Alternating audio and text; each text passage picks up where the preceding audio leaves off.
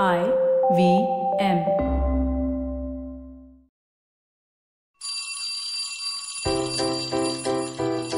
Hello, one. Hello, all. Welcome to the Diary of the Traveling Professor. And I'm Siddharth Deshmukh, a friendly neighborhood traveling professor himself. This diary entry of mine actually focuses on a often repeated question that I get from a lot of people uh, on LinkedIn, on Instagram, in all of my classes, and the rest of it. So I thought, okay, here we go. It might help few of these guys if I just kind of articulate my thoughts on where I'm going with this. See, the whole situation is very similar, and trust me, I've seen this more than once. A young guy, gal gets in touch with me and says, Hey, professor, I've got this excellent, excellent product slash service or offering. We're developing it and we are kind of building a platform. It's new age, this wonderful market size, got the business plan uh, our beta product will be ready and we are ready to launch. We've got the positioning and all of that. And i just want to know from you what's the best go to market strategy? Funny thing is i don't know how to answer this question. The reason is because i think that the question itself is wrong.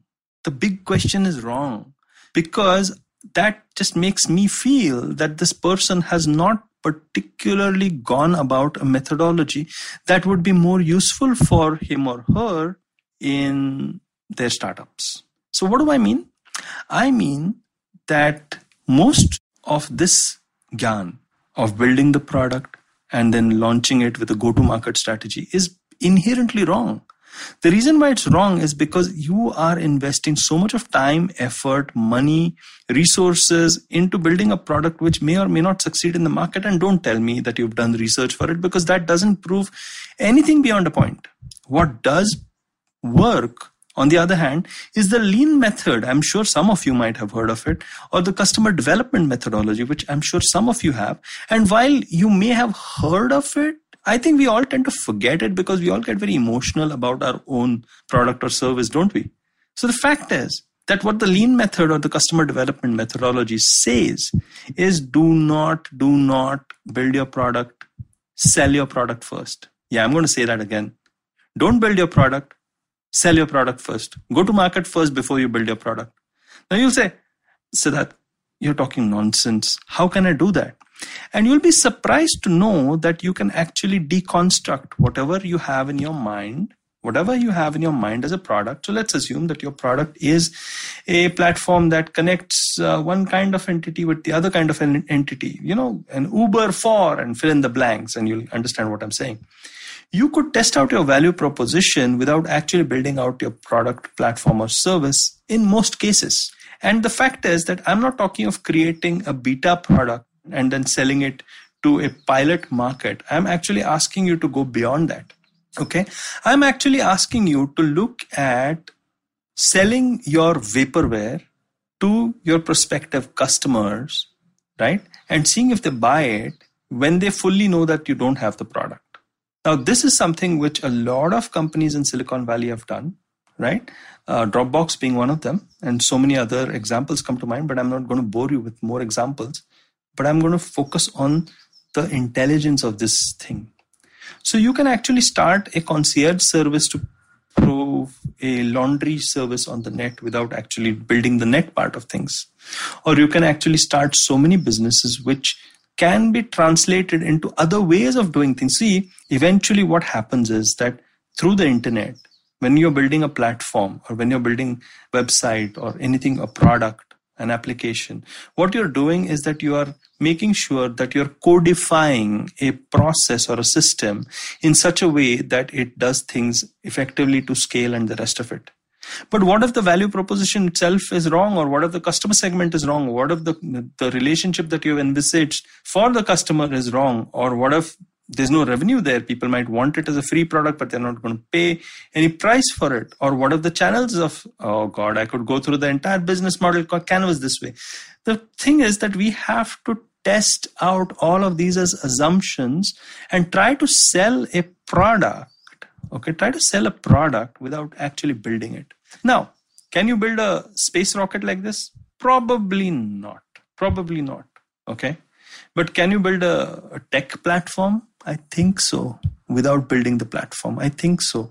We just need to use our imagination. We just need to use our imagination in order for us to go to market first. So that's why I think that marketing before you build allows you to actually reverse the process, reduce your costs, actually focus on getting the value proposition right because trust me you're going to go wrong and you're going to learn a lot of things and you're going to make sure that you go back with the right offering again fail and go back again until the time that you get what they call quintessentially product market fit and then build it out for scale and that's when all of your investment will be towards building the right product because you have marketed before you sold so the go to market can never be after you've built the product. It has to be before you build the product. And there are various ways in which you can do that. And uh, I'm sure we'll cover some of that in some of the podcasts later on. But I just wanted to build this thought with you, right? Also, you know what the hidden benefit is? You also understand who is the right kind of customer who will make sure that your product succeeds. Who are the mavens? Who are the people who are the early adopters? who are the innovators, who are going to really like your product and who are going to sing on rooftops about your product to everybody else in the marketplace because those are the kind of customers you need. You do not need the customers who buy your product and A, don't like it, think it's overpriced, do not recommend it to others, and the rest of it.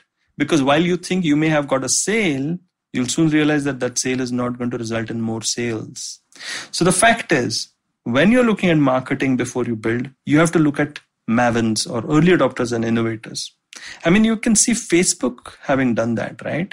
I mean, they started off at Harvard, and I, it's an example I give to most of my students.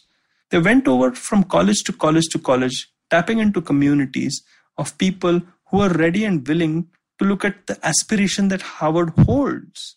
And so these colleges were aspirational to other second rung colleges and to third rung colleges, and then to the rest of the United States, and then to European colleges, and so on and so forth.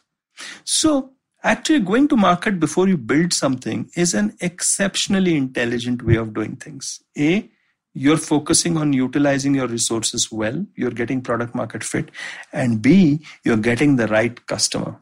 Well, I hope you liked this answer. It's a little difficult pill to swallow if you've already built your product. Okay. But despair not. I'm sure that the next time you do something in this area, you'll go to market first. I hope you like this podcast of mine. Many more to come from, from where this came from. If you like the funnier side of me, not too serious, go to Instagram. I'm the traveling professor over there. If you like me all serious, well, I do make notes on LinkedIn which connect either to this podcast or to tell me about it, which is my video channel, which just finished one season wherein I talk to industry experts. As you can see, I'm all over the place. I hope that you like podcasts like these. There's many more on ivmpodcast.com or just download the app. Until next time, my friends, see you soon.